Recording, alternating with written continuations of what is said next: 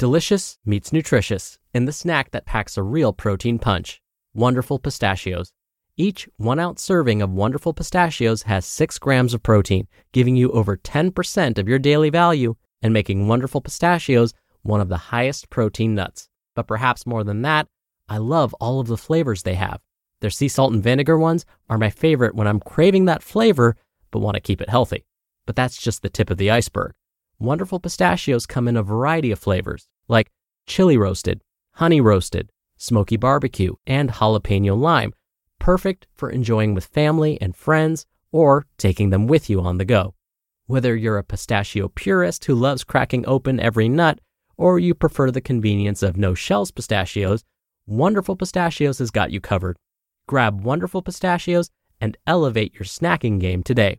So fill up with a healthy snack when hunger strikes. Visit wonderfulpistachios.com to learn more. That's wonderfulpistachios.com.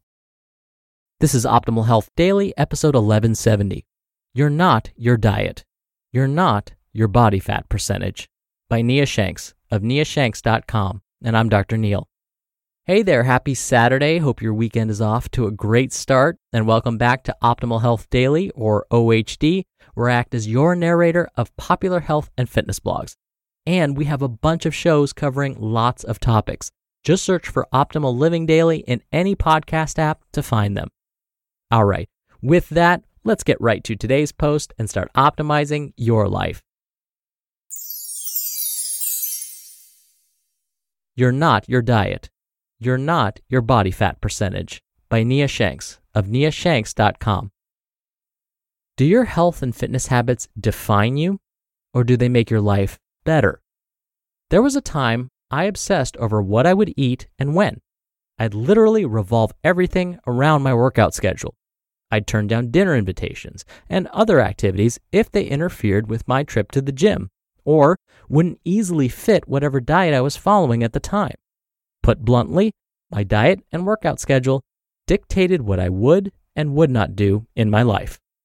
My incessant need to put my fitness habits above all else eventually caught up to me and led to disordered eating habits like uncontrollable binge eating, exhaustion from long and grueling workouts, obsessing over a number on the scale, and constant dissatisfaction with my body. At that point, I was my health and fitness regimen. But thankfully, many years ago, I experienced a huge transition. I decided that my health and fitness routine would no longer define me and it wouldn't control my life. I would no longer be how I ate or my workout schedule. It was time for health and fitness to be a tool that would allow me to live a more awesome, fulfilling life. You're not your diet. If you've seen the movie Fight Club, you're familiar with Tyler Durden's famous speech. Quote, You're not your job.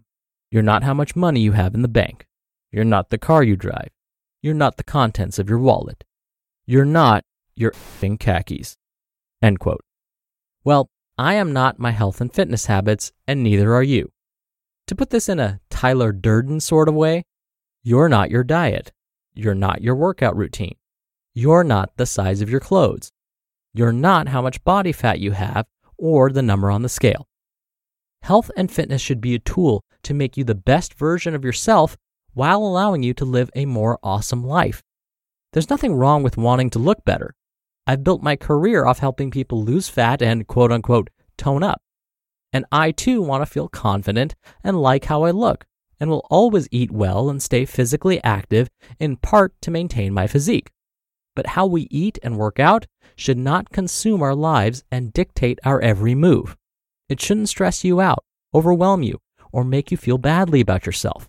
It should not be about constantly chasing lower body fat, better glutes, tougher workouts, or some state of perfection. It should not be about your happiness being dependent on reaching certain goals. It should make your life better and eventually easier. It should build you up, reduce your stress, and enhance the rest of your life. It should make you appreciate your body for how it looks, but also the amazing things it's capable of doing.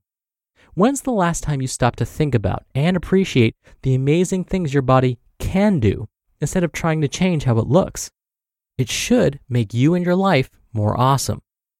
boldly demand more from your health and fitness routine. Yes, it may require a learning curve at first, all skills do, and some extra effort. But over time, it should be a lifestyle that just becomes something you do, but it doesn't consume or define you. And it's likely simpler than you think. This won't resonate with everyone, and I don't expect it to. To some, working out and eating well is only about and will only ever be about looking good.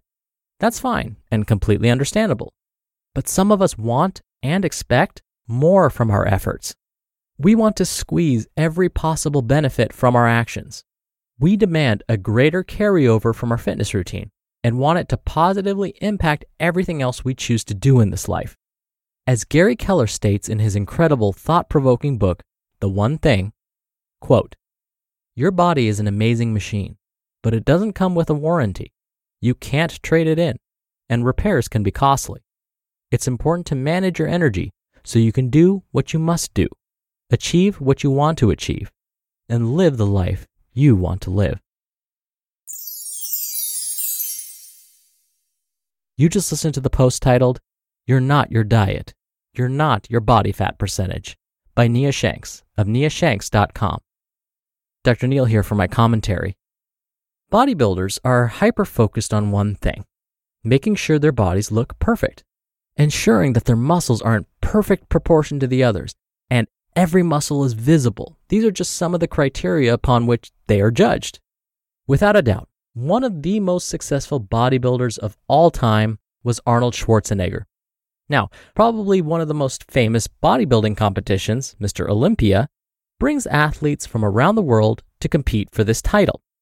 Arnold won the Mr. Olympia competition seven times. Okay, what does all of this have to do with Nia's message?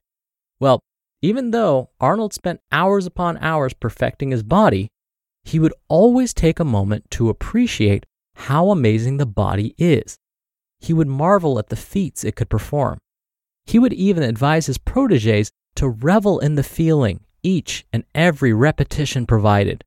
He would tell them to imagine their muscles growing larger and stronger with each and every rep. Why?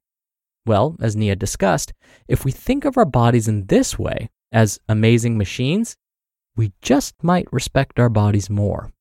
And if we respect our bodies, we just might dedicate more time to its maintenance. All right, that'll do it for me for today.